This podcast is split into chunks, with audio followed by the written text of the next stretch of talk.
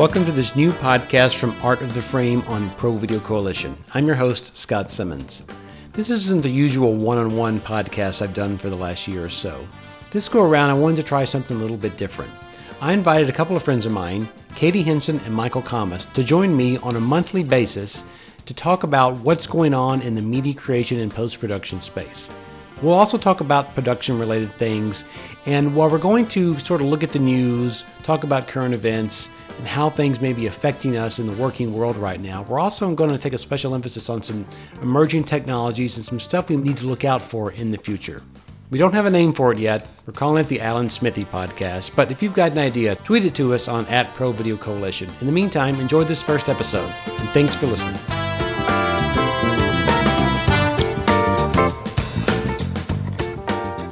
Katie Hinsen and Michael Kammes. I will introduce them now. Katie, how are you doing? Welcome. Thank you for joining us here. Uh, we Thank know you. you well from the world of the internet. Because I'm actually not real. I am only on the internet. You are an avatar. You're in you and, and of yourself. I, am, I live in the metaverse. You, oh, oh my God! I'm sure we'll talk about that. So Katie has been around for uh, a number of years. She's very uh, smart when it comes to uh, post production technology, and uh, I would is it okay to call you a futurist? I see that term thrown around. Would you consider yourself a futurist? Um, it's not my favorite term, but okay. uh, I do spend a lot of time thinking about the future of our industry and how we make content. Futurist seems a little bit, um, what's the word I'm looking for? A little bit um, elitist when people call themselves in their on their business card when they say futurist. But you have to look forward because um, you you want to know what's coming next, and you know to to do your work as optimally as possible. That's right. And I've been doing that for a while. Doing it optimally or looking to the future? looking to the future. or both, actually, probably uh, probably both. Also, here's Michael Kammes, who, uh, if you've listened to any PVC podcasts in the past, you know Michael. Michael's been around for a long time as well. Um, both Michael and Katie uh, speak at trade shows. We've seen them at NAB many times on panels and teaching classes and on podcasts as well. Uh, Michael is doing uh, the Star White podcast with our good friend Jeff Greenberg right now. Uh, Michael, thank you for agreeing to uh, this little experiment for um, a season, whatever that is, a season. Thanks for asking me, Scott. Hi, Katie. How are you? I'm good. It's, this is going to be so much fun. Well, I think the three of us all like to talk, and often we probably decide that we. I know personally, I often decide that I know more than someone that I'm talking to, which is usually not the case. That's just in my own head.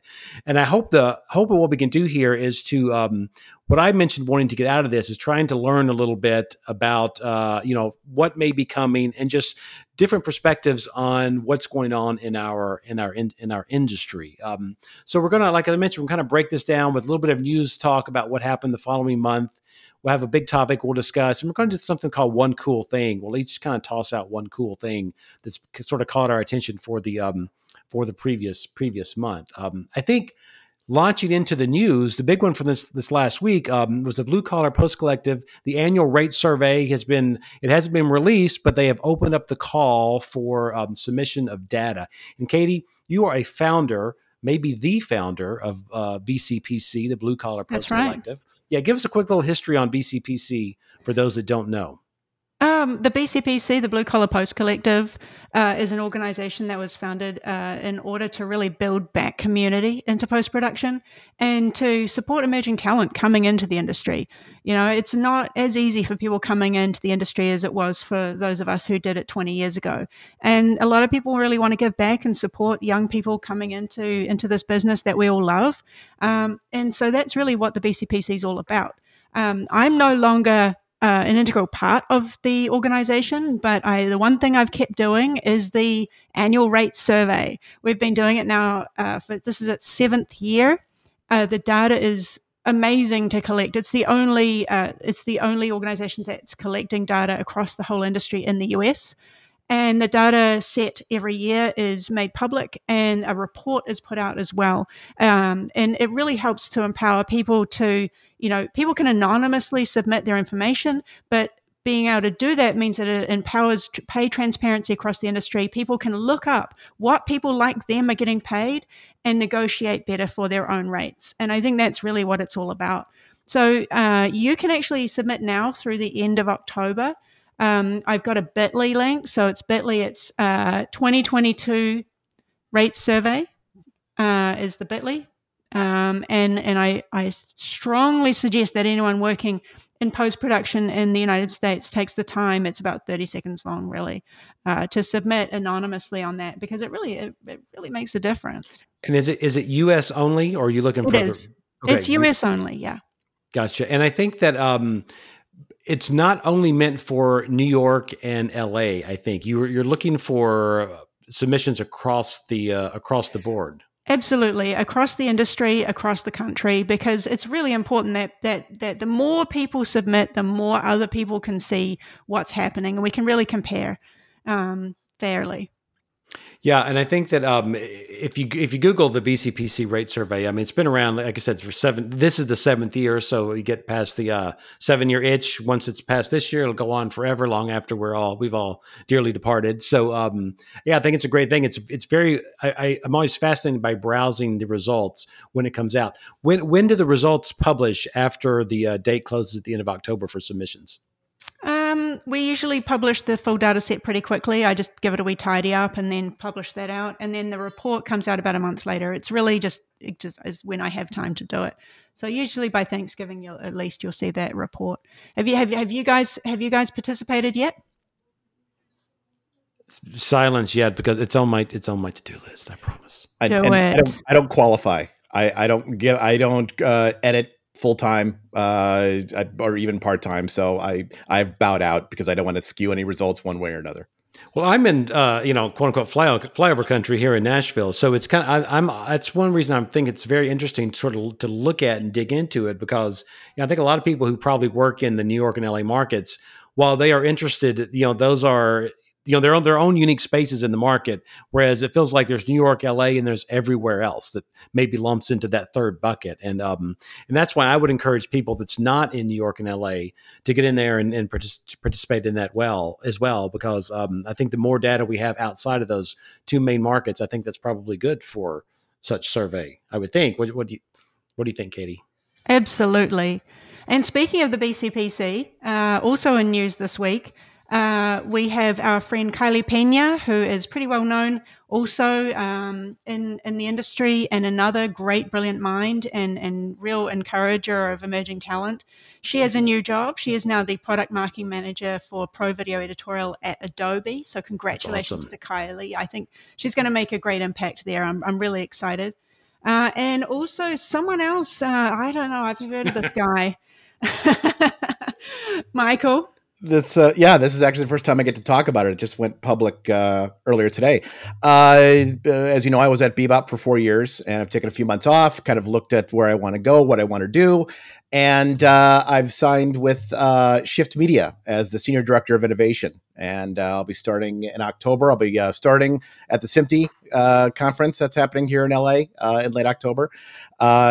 Shift media you probably know them better as MediaSilo or wiredrive or screeners.com uh, just a fantastic tech stack and some great people, and and I'm very excited to, to help them uh, usher in this this new era of uh, remote collaboration. So uh, thanks, for, thanks for bringing it up. Yeah, congrats. Both both organizations uh, will well um, will work well or will enjoy use uh, you and Kylie's presence both. I'm very excited to see what Kylie does at uh, Adobe because as one who works in the pro editorial side of things, it's good to have because she was an editor once once upon a time. So it's great to have people who sat in the chair to get into some of these more management roles in these companies. So good on her and good on you too uh, as, as well, Michael. Um, Thank you.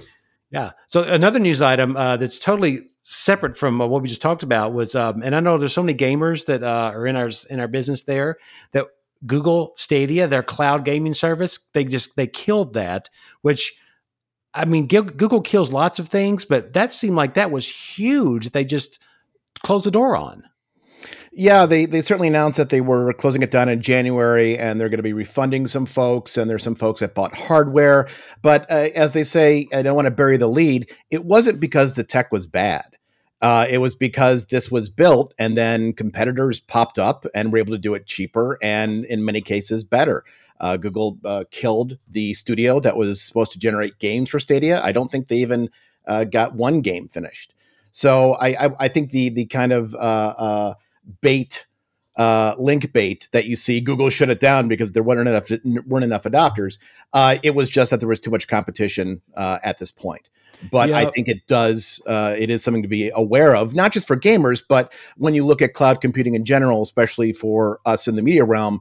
Uh, don't look at this as a well. This this signals that the cloud's a bad idea. No, it, it's not. This just happened to be uh, if I can take a risk in saying this, mismanagement uh, and not seeing the forest for the trees. well, I, I, think that uh, as far as cloud gaming goes, both Microsoft, Xbox, and Sony PlayStation they have their own s- streaming gaming services, and I've used the PlayStation one, and I was surprised how well it works. I always thought that like streaming is you hit go and they stream it to you. Gaming is a real back and forth thing because you've got you're controlling it, so you have things going up the pipe as well. And with the uh, with the PlayStation, you you hit the game, you say I want to stream it. There is a there was definitely a pause before it starts to stream, and I've got very fast internet. But once it started streaming, I mean, it was it was it was great. Like it was it was I thought it was it was wonderful. Um, Katie, have you actually streamed games, or are you a gamer at all? I'm not a gamer, but I think that there's actually a lot of relevance to what we do because um, gaming is really the first use of real time rendering. That's what that that's what it is, right? It's game engines. And game engines oh. are a ah. huge part of what we're about to start doing. You know, we're starting already with real-time rendering. There's a little bit of that coming in, but it's it's huge, right? Um, it's coming into visual effects. Uh, now a lot of visual effects are being done that way. Um, you know, using game engines, right? And I've also seen people uh, put game engine backends even on on Adobe products, which is really cool. So it's it's definitely it's something I've been saying for a few years um, for people coming in the industry, and they say, "What's the one thing I need to learn?" It's game engines because it starts with gaming, that streaming of material and and that real time rendering. That's the next thing for us. Is this Unreal Engine, and is this the kind of stuff they're using to, to, do the big LED walls for, um, like you know, the old Mandalorian that like they was the I think made it famous that they shot this on these these big LED stages. Is, is that what is that kind of the same thing? Yeah, it's the same thing, but that's also just another use for it. Okay. Yeah, Michael, did you uh did you try Stadia yourself? I didn't, but what I wanted to to bring up is that uh, you mentioned uh, Unreal and and whatnot. Unreal recently purchased Parsec, right? And Parsec is a one of the top screen sharing protocols that's used not only for gaming but also for post production. So, it, you know, if you didn't think that that was going to come to fruition, uh, Unreal being used in post production, and then this happened, if you didn't know that before, you know now. Well, I think there are uh, the idea that you can create entire movies in a piece of in, in a computer. Like, and I, I know that that's like something that that they're trying to push and they're trying to you know to to bring into sort of I don't say the mainstream, but like this idea that you can do all this stuff without ever having to go to a real set. I mean, just by learning some software, I think that's pretty cool. One thing I wonder if someone is new in this industry and they said, you know what, I want to learn Unreal, and well, okay, they're making fun of me. They're saying I sound old in the chat. They're bringing up Toy Story. So Toy Story, while we love it from 1999, that took a ginormous crew years to create. I'm talking about doing something like on your on your desktop, a few kids working together on their desktop machine using Unreal Engine, making kids a film. These days and their Unreal Engines. I'm telling you. But this is a question I've, I've often wondered: if if someone comes into the industry new and they want to learn how to to program and build with Unreal Engine. What is the what? How do you do that? Where? How does one learn Unreal Engine? There's heaps of training opportunities. The Unreal and Unity are both really open to offering training. There's a, even there's even I mean, you, there's training courses everywhere. It's it's very very easy. Um, you can even just kind of grab it and just play with it. Um, I've I've noticed that. I mean, Unreal playing with Unreal, it's it's an NLE, right? you can do so much with it without actually having to know a lot. I think if you know After Effects, you'll be very very familiar. Oh, It'll look really familiar when you jump into Unreal. Um, and I highly recommend anybody just have have a crack at it. You know, just so just Unreal and Unity are they two separate products? Yes. Okay. And do they do they run on like off the shelf hardware? Do you need like a super fast PC? Can you work on a Mac? You can do it on a MacBook Pro. It's you know it, it's really just performance, uh, what kind of performance you'll get, and how much real time rendering you'll you'll be able to do. But you can do it on most reasonable computers. If you can edit on your computer, you can run Unreal, so or Unity. Um, so I, I highly I highly recommend it. Um, and then if we're talking about these things that kind of run into the VR realm, uh oh, I know where this is going our friends at Meta uh, did make some announcements this week as well in news. They announced. And by Meta, we mean Facebook. Sorry, Facebook, let's just get that straight. Uh, did make an announcement, two announcements that are very exciting uh, headsets and legs. Uh, Hang on. There's a, there's your show title if we have to need one headsets and legs. Head, by headset, they have a new headset that's expensive. The Oculus Pro, yeah. So the Oculus is is uh, been it's been a consumer headset. It's been out there for a while. It tends to be a fan favorite. Uh, it's got really nice uh, graphics on it, and it's reasonably accessible. So uh, you know, a lot of people have been using the Oculus. Um, the Oculus Pro is a is an upgraded version of that. It's also much more expensive. Um, you know, some of us have been looking for better um, better security uh, for a while. Uh, not having to log into Facebook to use your Oculus is always a good thing. Um, but you know, it's that that that's a headset that that looks it just looks like it's sort of upgrading what we've what we've had with the Oculus. So I think a lot of people are going to be really excited about that because a lot of people are uh, starting to actually work in VR, uh, particularly in visual effects. So, um, you know, so how, how, what do you mean by that? What do you mean by that? Sorry to interrupt. Like when you say work in VR, are they mm-hmm. are they putting like I know what years ago Premiere introduced like that a way to you could uh you're editing 360 video, you mm-hmm. can put your headset on and see the output. And yeah. You can kind of get some controls in there. Are they doing something similar? Well, with, Adobe with- Medium is probably the most accessible thing. We've, um, you know, I have worked with some uh, character artists who are sculpting in VR using Adobe Medium. It's really easy ah. to use. It's ah. kind of cool. Um, you know, if you're doing 3D modeling, you can you can do that with a VR headset and really understand your 3D models. So yeah, um, we've you know, there's a few folks that I've been working with who have been working in Oculus headset, but Oculus headsets are a wee bit problematic in terms of their resolution, uh, color fidelity, and of course security because you have to log into Facebook in order to use your Oculus headset. Um, and so the Oculus Pro promises to deal with some of those issues. So, um, I mean, I'm le- I'm yet to see it. Most of us are yet to actually put it on our heads, but um, we'll see. Uh, but I think the, the the biggest thing that everybody's been talking about on Twitter lately is legs. um, I will I will say that keep it, it clean. keep um, it clean. I think it's great. You know, if we're actually going to go down this route of, of this metaversey whatnot, um, you know, legs is a big one. But um, it was also revealed that, of course, um, they were a little bit ahead of themselves. They haven't cracked legs yet. The demo was really how it would look if they had legs. It was done with motion capture ahead of time. Um, so it is at this point vaporware, uh, Facebook legs. Uh, Do they have an ETA on real legs actually appearing? They do not at this point. Hmm. I still wonder how many people on a daily basis are using um, are working in the Facebook metaverse. Do, do, do, we have any numbers on that? I know not, that they're working, actually having they're actually having trouble getting their own staff to use it. Um, but that said, there's always a tipping point. There's always a point where enough people are using a thing that everybody wants to use the thing. And a lot of these new things are just new ways of doing work that, you know, and there's always a bumpy start. Um, you know, but once enough people start using it, then I think it I think it really is I, th- I think it's I think it's an idea that's got legs. Wow!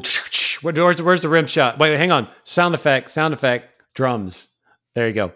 Um, well, let me ask you this: You mentioned uh, like using you're working in VR, sculpting things. I think about if you're if you're sort of sculpting, you're doing 3D animation, 3D rendering.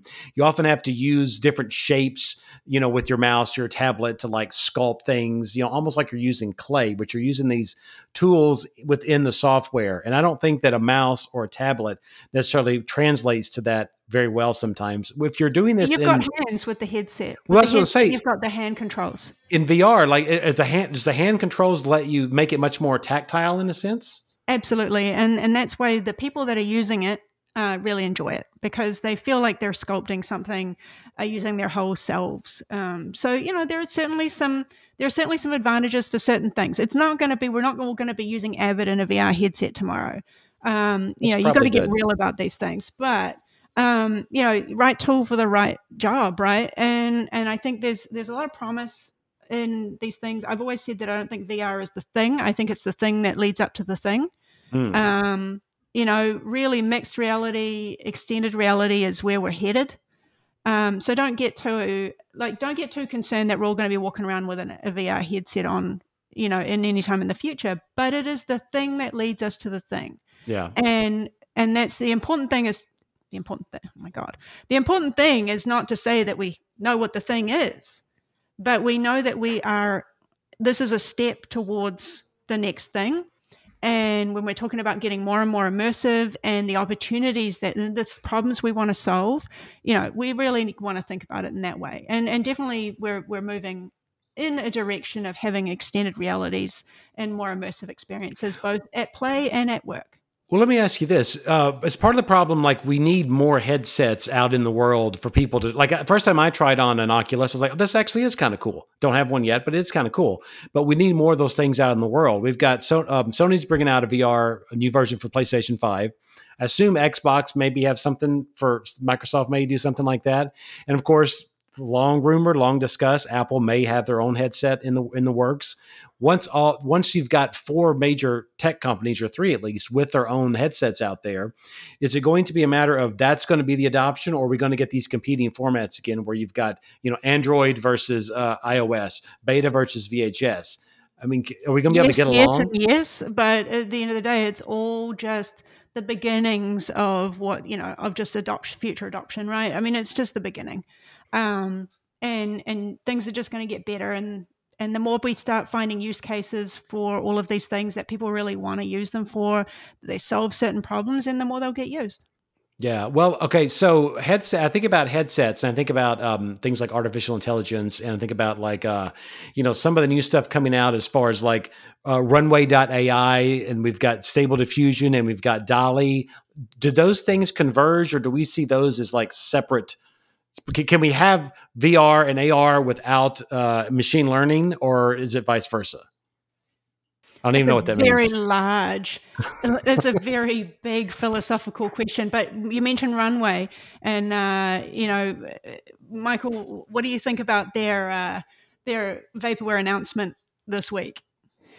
I, I, I was excited about it. I was excited about it because the well, title. Wait, explain it first. Yeah, sure. When you say vaporware, that's a, that's a that's a that's a loaded term, right?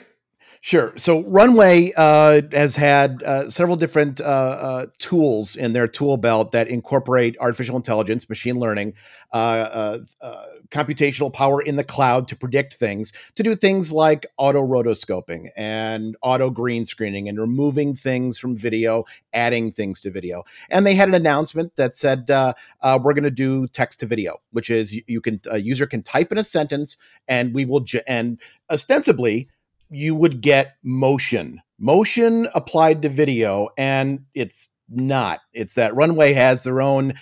I guess you can call it an NLE for young folks out there, a nonlinear editor, a, a web video editor that uh, apparently can tie in to Runway's tech, uh, Runway's AI, and be able to manipulate things that are already on your video editing timeline inside their NLE, uh, manipulate that utilizing uh, AI. And so that would be things like uh, uh, changing the background on something, changing the foreground on something. And I think that's a little bit of a misnomer because the marketing jargon that came out was that this was going to be text to video. And I think as we'll get to in a few minutes, that still is kind of in its infancy, right? Being able to create uh, uh even SD video at a decent frame rate that looks even a quarter photorealistic uh, isn't something that could be done today and is, is going to be a little bit uh, uh, off in the future. Yeah, the Let's, text to video that I found, that the only sort of bit of text to video that I found was really LUTs. It was that you can type in, um, you know, I want it to look like this, and then it essentially applies a color grade. But that's not text to video. That's not what that means in common parlance. So that's why I called it vaporware. That's why I'm being a little salty about it. I, I did uh, show it to my kids, and I think I took the scene, uh, the piece of video, and I said like, um, make it like Minecraft in the evening. And you know, it did. It like generated this very pixelated mind. It was it was it, it's kind of fun. It's definitely an entertaining thing to play with. But I want to back up a second. We're talking text to video. The the big thing over the last month, year, several months last year has been the text text AI, text to image AI. Of course, DALL-E is the most famous one. And okay, you have been studying this for for quite a while now. DALL-E just opened up to kind of everybody, not invite only and it is pretty um, it's pretty amazing to to play with. So I just was curious as to um, like wh- where is the text to image world we're in right now? Are you saying are we if ten is like as good as it's going to get and uh, zero is like non-existent? Are we at two? Are we at five? Yeah, we're like think? at two or three.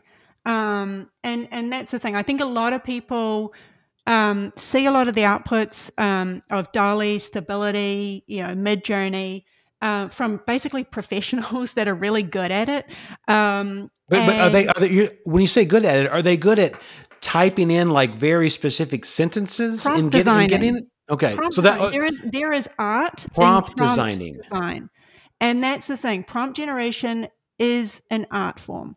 It is, you know, it's like it's another tool to create art with and this is I will I will absolutely die on this hill. Um, just like if you're a sculptor and you use a chainsaw, that is still art because that is that is your tool. So, and I think if anybody, any of us think, oh, you just type it in and you make great art, you try it. You try typing in something and making great art. Most of what will come out if you're not really good at prompt design is gonna be a bit crap or a bit uninspired. The really amazing art that we see out of, you know, Stability AI, which I think is probably the most advanced one right now, um, you know, because it allows you to edit and do all kinds of other things. Um, is is really people who have incredible prompts and what they won't like the, and the cool thing is like will they re- release their what their prompt is because that's the thing right it, ah. and you know that's really what the secret sauce is it's like it, intellectual property in a sense mm-hmm, exactly what is your prompt that you put in there and how did you do it um, Katie, could you real quick run down, if you don't mind, what are like the three biggest of these these text to image generators out there that someone can has never done it? Like, where should they go to try this out for themselves? Uh, DALL-E is the first one. DALL-E Mini, uh, Stability AI, and uh, Midjourney. Midjourney, you you can do on Discord is the be- easiest way to get into there. You can go into Dream Studio for uh, stability, and you can actually uh, play with a lot of them on Hugging Face. So and some of the some of them are, are web based, but then there are, are, I think there's a couple of them that you can uh, you may have to go into like GitHub or something, but you can install it on your system and you're running it locally on your system versus most it- of them allow you on Hugging Face. They it's kind of a platform that runs it for you, and um, so if you're not going to go into GitHub, grab the code and and put it on your computer, you can actually just do it through Hugging Face. And actually, if you want to try something like Cog Video, you can do that on Hugging Face as well. Cog Video is is uh, one of the uh, video generating text to video um, ones that are out there. It, and it will really give you a sense of what the state of the art of text to video actually is. Um, it gives you about five frames per second and one second of content. Um, what it does is it takes one you know it takes one still because we know how to generate still images and then it just it uses machine learning to figure out what maybe the frames before that might be and what the frames after that might be if there's motion and then interpolates them and and then kind of loops it michael have you played with these things I have actually. I've played with the uh, Google product, which is I, shouldn't say product, I should say research project right now. Uh, it's called Imagen Video, uh, and if you want to follow along, uh, imagen.research.google slash video. Uh, it's not something you can use, but you can watch it work. And it's a development project by Google that generates less than HD video. It generates it at 24 frames a second. But as Katie pointed out earlier, it's mainly taking one image and then trying to morph it a few frames in every direction to give the illusion of creating video but it's like it's it's not something that could be used for anything more than a, a stone science project uh, but if, if you want to see where we are uh, and where Google's putting their money in. This is something to take a look at, and it gives you a really good sense of where we are as an industry with this. It feels like all the big tech companies are are putting some kind of money into this into this kind of thing. I mean, I don't want to say like AI is the future. I think probably AI is the future, but like this has been it's been a long time coming because we've heard these discussions for a number of years now, and it feels like we're finally getting to a place where mere mortals can actually use this kind of stuff. Yeah, absolutely. And that's, I think it's really exciting stuff. Honestly, there's so many things that we can do with this um, that are really awesome. And I know that there's a lot of talk about all the scary things that we can do with it, but I, you know, there's also some amazing things that we can do with this to make our creativity more creative, to give us more ideas. There's, there's, there's tons of stuff that you can do. You can put in a text prompt just to get ideas, like we used to do with Google image search, right? I mean, that's the cool thing. You had a great phrase I loved, Katie, which was uh, overestimate technology and underestimate society. And I think that's a fantastic way to look at any new technology, especially when it's something as dangerous as media, which can be taken out of context by just about anyone. And and this technology does have uh, uh, is ripe to be used uh, in in nefarious ways. Unfortunately, yeah. There was a recent 60 Minutes episode about uh, one of the segments. I think it may have been the lead segment that was on on deep fakes, and they went into they talked to the guy on TikTok who's doing the Tom Cruise deep fakes, and of course we know when 60 Minutes is doing it. It's probably something worth looking at, but perhaps it's something they're trying to scare us all about. But one thing I noticed from that uh, from that from that um, that piece was that doing a good deep fake, which is what that guy was doing with TikTok, takes work. He he hires a Tom Cruise actor, you know, Tom Cruise impressionist, and he digs deep into the software to make this stuff work. And oftentimes, you know, when something may not work and they have to do it again. But I, Katie, answer me this: When will be at the point where anybody can just sit down, type something into their web browser, and get a deep fake out of it that's going to fool the average Joe? Oh, that's a wee while off, I think. Okay. Um, it's not that easy. And like you say, a lot of these things um, do take a lot of skill and and to, to do really well. Um, that said, we are seeing with deepfake uh, voices, we're seeing a bit of uh, scamming happening. Mm-hmm. Um, you know, phone scamming and things like that, especially since you can spoof numbers. Uh, that is a thing. That is so. Watch out. Um, yeah, I believe but, Descript is doing that thing where you can. They, they were on that sixty minutes uh, piece as well, where you can you can speak enough into it or whatever, and then it can synthesize your voice into into a into a thing. Pretty pretty convincing. And there's even like I've used a couple of these voice generators to do a scratch VO when I don't want to hear my own voice for a couple of weeks. Um, and it's you know it's not great, but it's way better than it used to be it's it's funny you mention that because uh, we've all worked with editors, we've all edited where we've all had that scratch VO mic right on the swinging arm in our edit bay because we have to do our own scratch VO.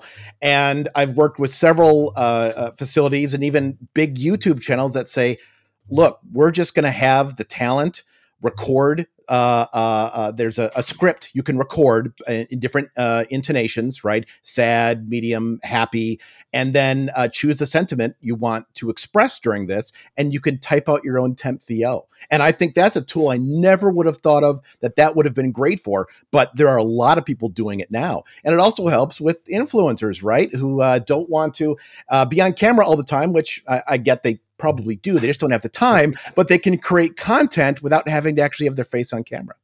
There are a few lawsuits going on across the country at the moment uh, to make sure that we get the legal side of this right. Um, and so, you know, there's a little bit of a pause on some of the, the, development and release of these tools because of that. Once we get past that and we understand how to make sure that people give their proper consent, I think we're going to see a lot more of these things. I think for both sides of that, and and uh, I can speak to one side, and then maybe Katie, you can speak to the other. Just this past week, uh, there was a commercial that was released in in Russia uh, for a phone company, and it had Bruce Willis strapped to a bomb, uh, and it was a deep fake. It was a pretty bad deep fake, but there was a story was released about it that uh, because of uh, his aphasia uh, diagnosis that that he was doing this and and selling his likeness into the into the in, uh, to this company, and it turns out he didn't. Uh, but th- what that brings to light is the whole ethical portion of doing this and not just the ethics portion is it morally right or wrong because everyone has flexible morals to some extent but uh, uh, at what point does this become a marketplace item Meaning, when do up and coming actors and actresses say, I'm going to get mocapped or I'm going to get a face scan, uh, and I'm then going to uh, license or rent my likeness to various commercials, to various uh, uh movies, because uh, I can make more money that way. I can't make 10 films a year, but I can if I'm doing it virtually. And that's what James Earl Jones has done, right? We know that. Um, that's a really high profile version of that. Uh, and and I think it's actually you know it can be a really good thing for a lot of people, especially when they know that you know they might want to get themselves scanned early. They can have a young version of themselves. They can it allows excuse me it allows actors to not really have a use by date, especially for women. Um, that can be a big thing. Is there a difference between? Um, I, I want to get my terms right here because I think one of the first places many people encountered, uh, a, you know, a deep fake, and that's why I'm asking about this term, was at the end of uh, Star Wars Rogue One. And if you haven't seen it yet, sorry for the spoiler.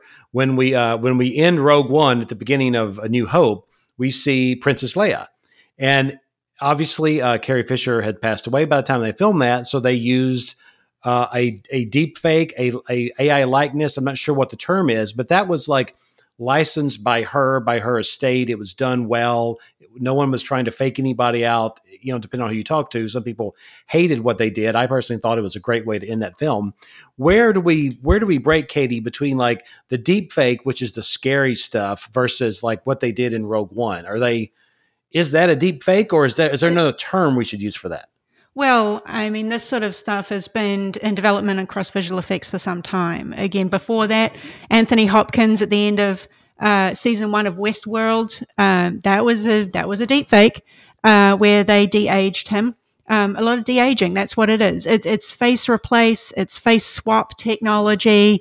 Uh, Blade Runner. I think Mike Michael, uh, you know, pointed out uh, as well is, is one you know, this is visual effects. This is advanced visual effects. We've been trying to do this for a while.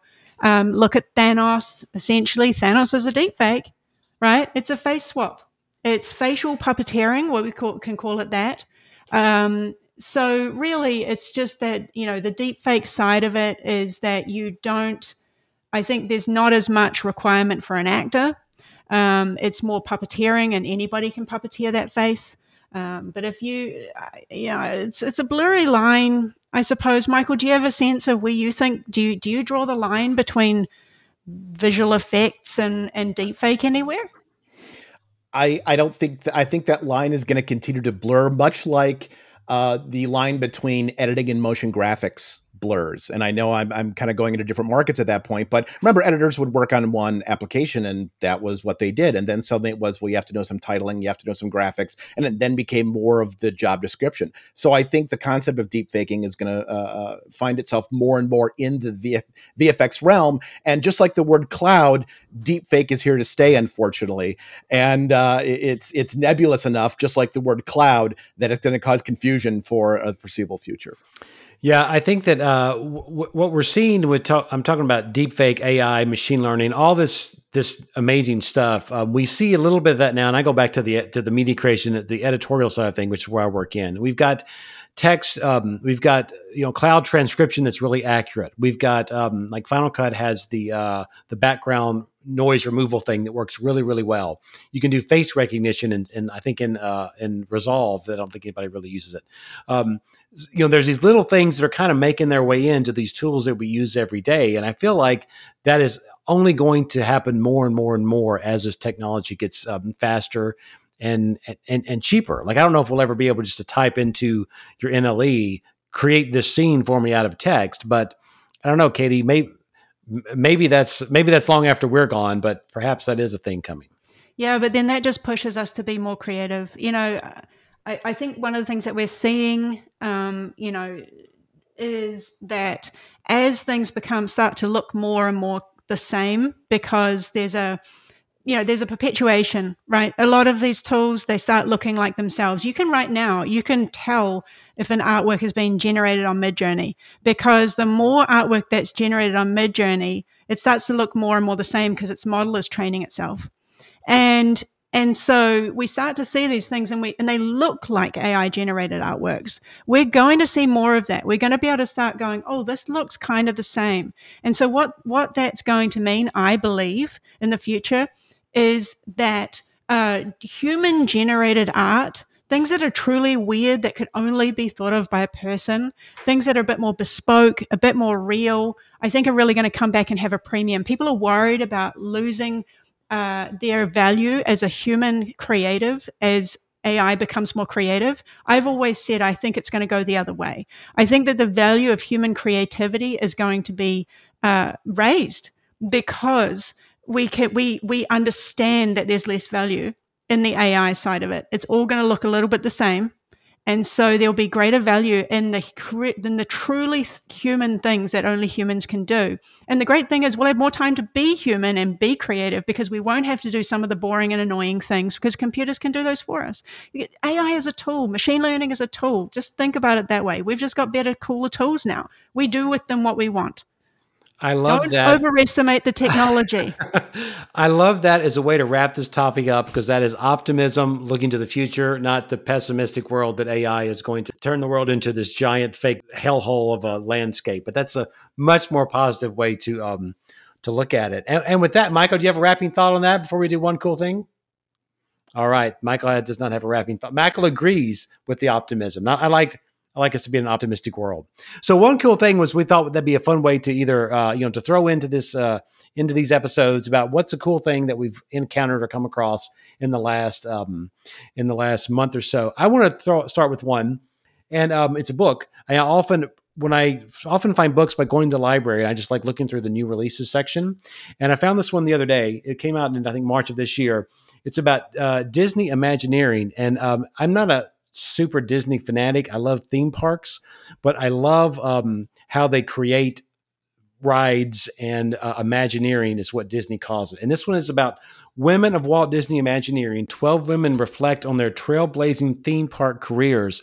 And what I thought was cool about reading this and looking at some of the pictures was that when you go to Six Flags or uh, you know or uh, Kings Island, that there are thrill ride places. There are a lot about big roller coasters and we're going to have fun and things like that. But you go to Disney World or Disneyland and you have they tell stories. Like it's a it's a softer experience than something that's all about roller coasters or thrill rides, even though Disney World has thrill rides. And thumbing over this, going to this book, I thought that's a good part reason of why Disney feels so much different than like a Six Flags is I think because you have the sensibilities of women and not just a bunch of like you know uh, testosterone fueled men trying to make the fastest roller coaster in the world. Like it's a whole different feel. And I think that book kind of helped me understand a little bit about maybe why that is. And it's a um, it's a really fun little read, and some of the pictures in there are are uh, really amazing because Imagineering. I think if many of us said, "What's one dream career if we could just pick it and have it?" I would probably pick race car driver or oceanographer or an Imagineer. That'd be my three top things that I would um, like to magically do at some, you know, if I could have a magic career change. And um, yeah, so check that out in your library. That's cool. Imagineering is awesome. I, I think it's just one of those like dream jobs. I, I know a lot of people at Imagineering. Man, they, I mean, like you say, it's not just building rides and, and experiences, but it's using technology to make those more immersive and amazing. So, yeah, it's yeah. very, very cool. They really are at the forefront of technology um, and and that's where you can see some of the coolest stuff. Absolutely, and not just in theme parks. Like the cruise ships have Imagineers, the hotels, like every every aspect of Disney, there are Imagineers working on those uh, on those uh, experiences. Michael, what's your uh, one cool thing? Well, I was just going to go right into it, but I was uh, thinking about something Katie said uh, at the end of the AI portion, which is things are going to uh, going to start to look the same uh, or sound the same, and uh, the there's a software uh, plugin that's been around for for quite a few years now. Uh, a company called iZotope, right? iZotope makes great audio plugins, and it really took this took them uh, took the sound market by storm because everyone was used to using Cedar or Waves, and those were great, but they were expensive. So now, if you know what to listen for, you hear iZotope noise reduction on dialogue. It's crazy. I was watching well, I'm not going to say what show it was, but it was almost cringy. Like there was so much noise reduction.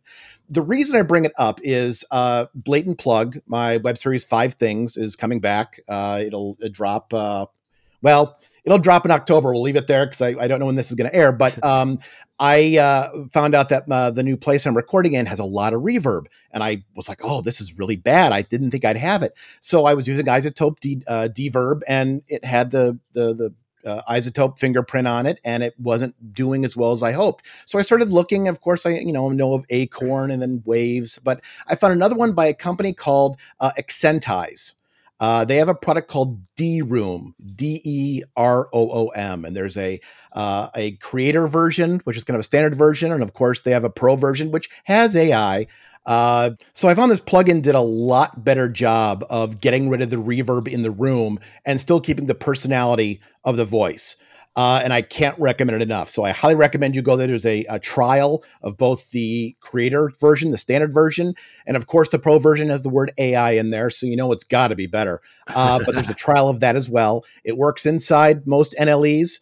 Uh, it's just great for de-reverbing things. So accentize.com. You said uh, iZotope fingerprint. That's that's an interesting. Like I've never thought about that. So it, it's it's and and I think uh, some sound engineers and picture editors. I'm sure Scott, you see a transition on a commercial and you're like, "Oh, I know exactly what pack that's from." Or sound folks will hear the red hail ta- red uh, red tail hawk sound effect that's used in every desert scene, even if it doesn't belong there. Yeah, we hear the same uh, gate opening right in a jail cell that's been used in every sound ideas collection for the past 40 or 50 years so there's things that just stick out like a will like the wilhelm scream yeah. Right. And there is a sonic fingerprint with iZotope products, especially when you push noise reduction, that you can hear on dialogue. And it's just once you hear it, you can't unhear it. That's that's cool. Katie, what's your uh you got a cool thing? I do. So I've been doing a little project over the last few months, uh, looking at uh, holographic spatial reality displays um, you know, there's a lot of opportunities to utilize VR in what we do, um, particularly in visual effects. Um, but not everyone wants to wear a headset. It's not particularly accessible for everybody.